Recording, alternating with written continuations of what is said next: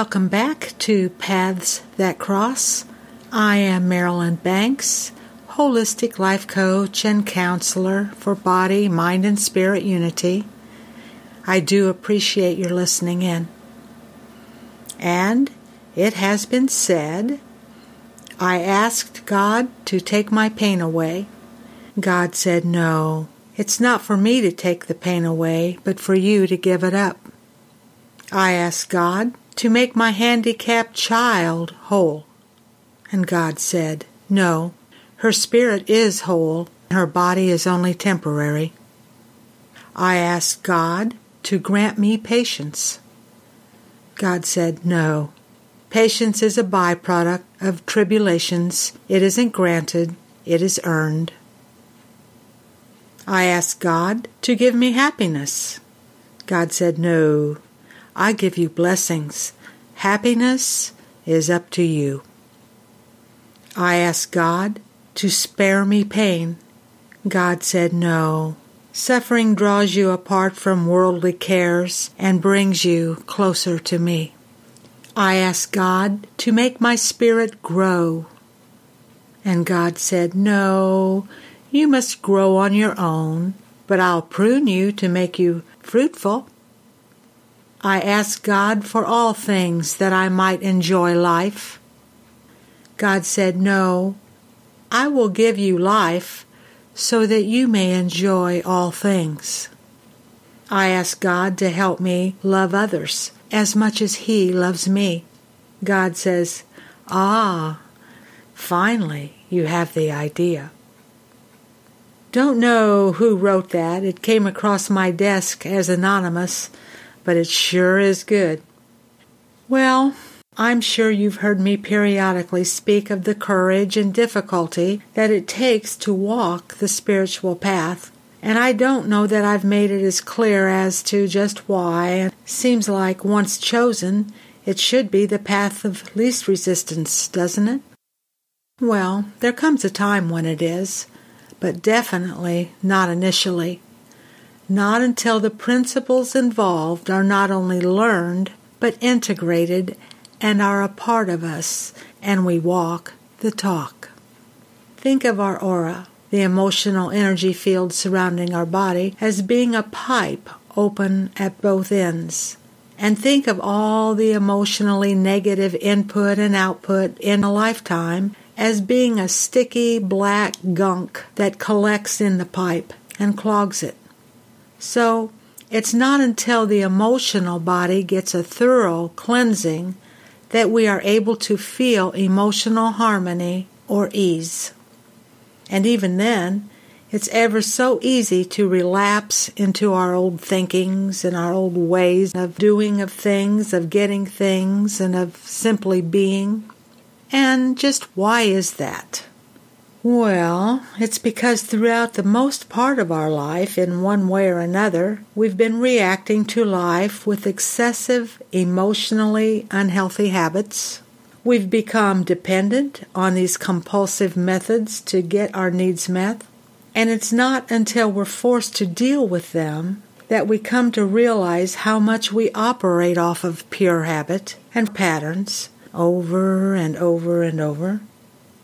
And from our beginning, we've been on a search for acceptance and approval and for love in the way that we think we need it, reaching outside of us to get that thumbs up that says we're okay, that says we're adequate, and that we're lovable, and to validate our existence, and fills the empty inner void.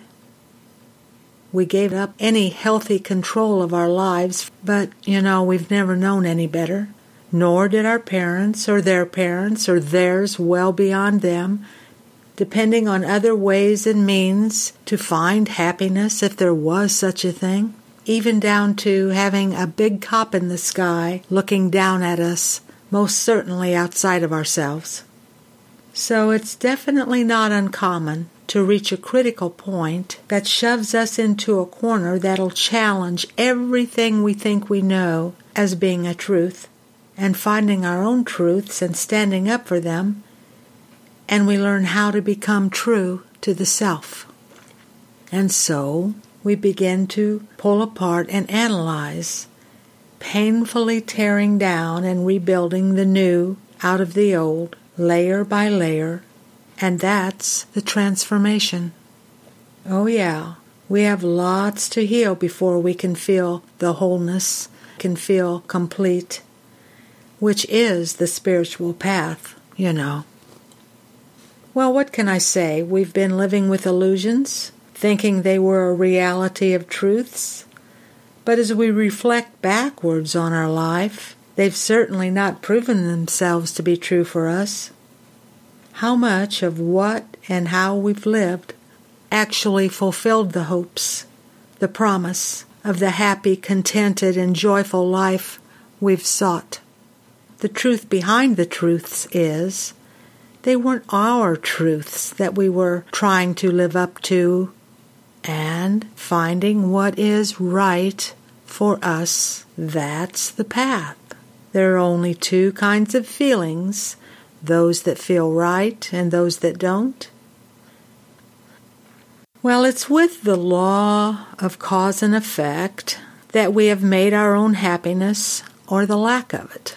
And such is the pattern of our lives, past, present, and we have to see, to recognize, and take complete responsibility for all and any of the dysfunction of our thoughts and our feelings, our attitudes and doings, before the rest of our life can be fixed. It is the process of self-surgery that makes for the long and winding path as we discover our patterns of unhealthy dependencies and addictions that have caused us this dis-ease, this unhappiness and discontent.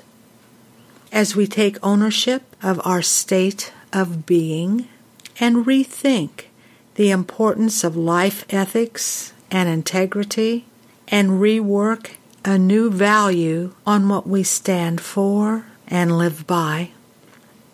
Well, the path is packed with resistance, with fears, and there's plenty of fear behind giving up these illusions that we've provided for ourselves all these years and that have been provided for us.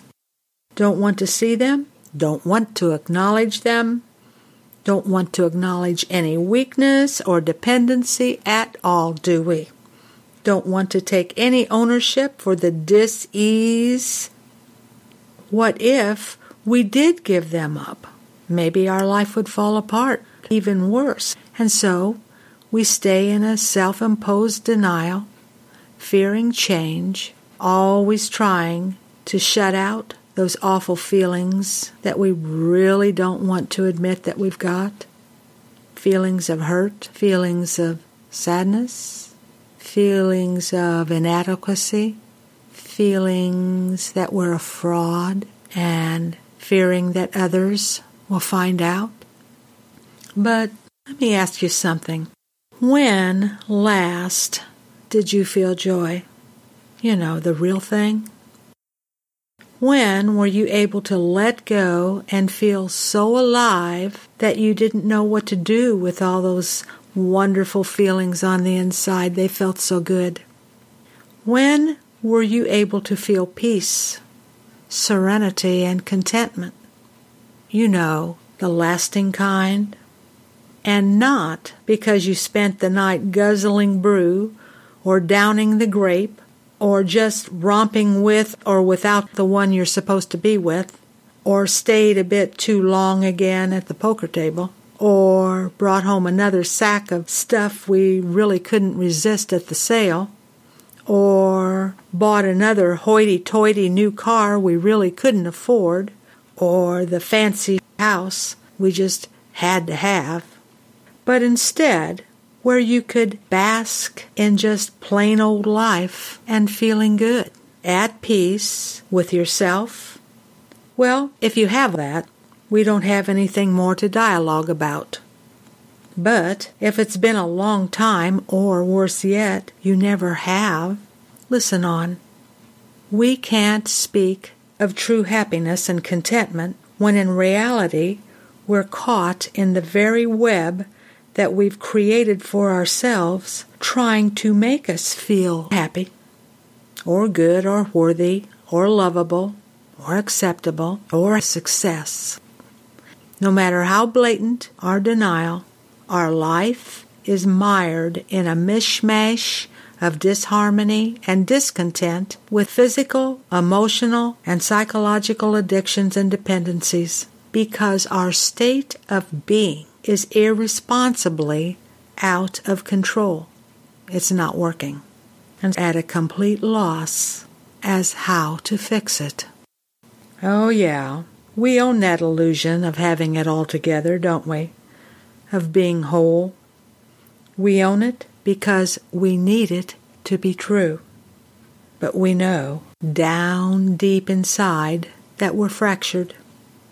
And we run, we spend our time running from ourselves, caught in our own trap that keeps us compulsively out of control, out of touch with that wholeness we so crave. Ah, yeah, it's crisis, all right, of a spiritual nature, to be sure. There's this old Chinese proverb that's worth repeating. Do not fear going forward slowly, fear only standing still. And so, we decide to meet the challenge of meeting and defeating our very needy, walking, talking, feeling, and dependent inner boogeyman. And the first one we meet head on is, guess who? Oh, fear himself, in a very, very big way.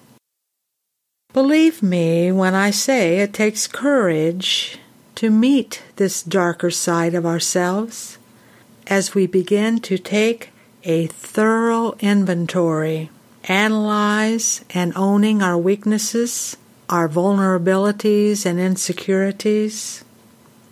But let me tell you what else we find when we get in there. We'll run into our strengths too, and our needs.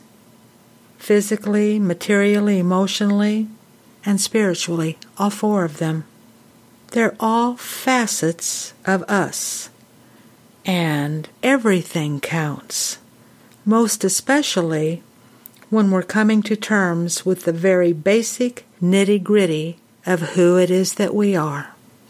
So we step outside of ourselves as observers, listening to what we have to say and how we say it, watch how we interact and how we are received, scrutinizing our attitudes and perceptions, negativity in our thoughts, actions, and oh yes, reactions.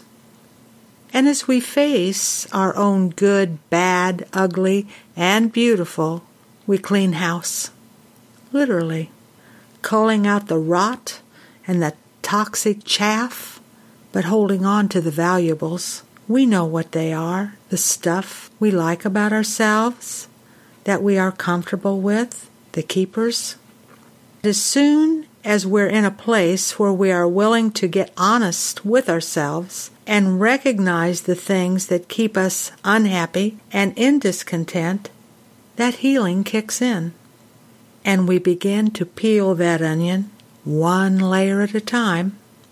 And as we begin to let go of our habitual fears, insecurities, and vulnerabilities, piece by piece, taking ourselves apart, analyzing, fixing, and healing, we're able to put ourselves back together again, only better this time, creating a much happier, healthier new me. As you change, your life around you automatically changes too. You are a mirror, and the thinking, feeling, attitude stuff going on inside is reflected in what you think of as being reality on the outside, and you manifest the conditions and the situations and the people to you, showing you that relationship that you have with yourself, how you treat yourself, how you respect yourself, how you honor yourself, and how true you are to yourself. And now your life is full of change because you are in the process of changing, transforming, growing, evolving. And it was said by Carl Jung, "We meet ourselves time and again in 1,000 disguises on the path of life." And so it kind of goes like this. It begins with the people around you. You know, the ones that you're around all the time, you work with, or your family, or your friends, those you've known forever. Those who can't help but notice subtle changes in you, but changes they can't quite put their finger on, and they ask if you're okay, or they ask if you're wearing your hair different, or if you've lost some weight, but that you look good, even younger. You're looking good because you are feeling good, and your life energies are in the process of this change. It doesn't really matter whether people think they're psychic or intuitive or sensitive or not, but they are much more than they realize, usually completely unaware that their little antennas are tuning into people and things and conditions all around them, and they're picking up change big time in you. And with that, new people come into your life, and some of the old will be exiting. Those you've been close to who won't like it a bit, who refuse to accept this change in you, who want you back the old way, the way you were, so you could all be the way that it was, even when it wasn't all that good. And most especially it happens with some of those long-term intimate relationships or best friends. We never lose anything that we need, and the rest is pure illusion. Still hurts, though, when what we thought was, wasn't. The old will be replaced by the new with like minds, those who are on their path, those who you can and will share openly and honestly, and that's a rarity, isn't it? Some come into your lives permanently, others merely in and are out. But each of leaving something of self behind, learning and teaching one another from a positive vantage, or maybe taking the positive from a negative, but either way, we learn. I've not talked enough about self-honesty, and truth is reality, is it not? As a high priority on this path of self-awareness and transformation, I can't say enough about it.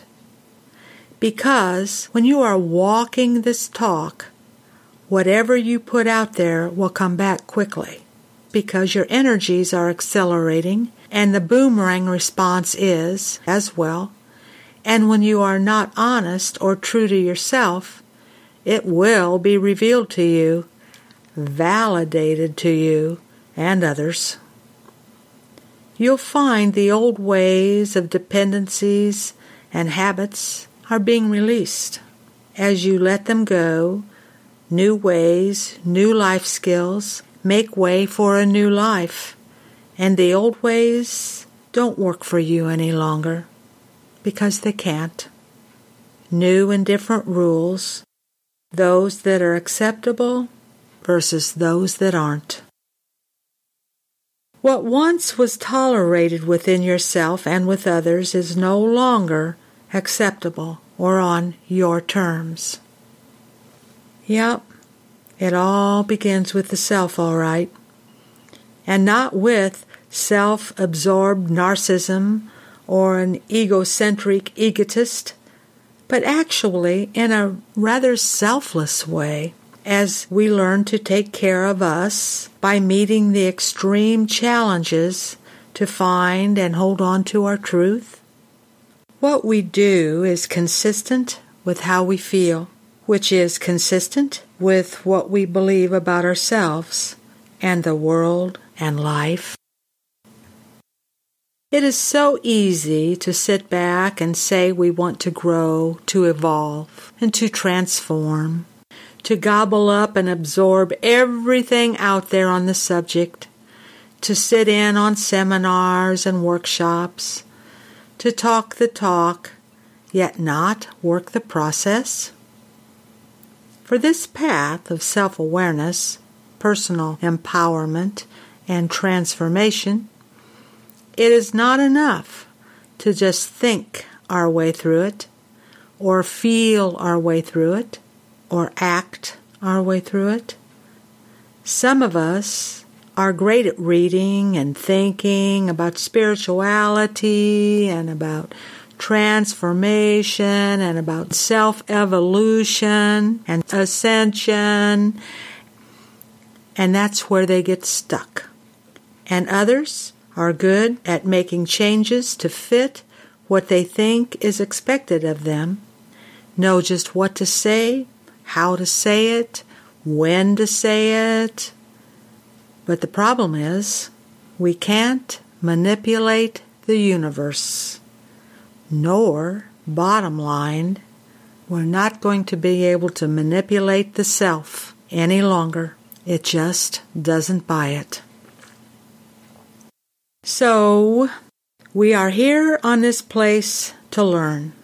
Learn who we are, learn how to live, learn how to love, learn how to be loved, learn how to meet our responsibilities and take care of business, both inner and outer, with us, with others.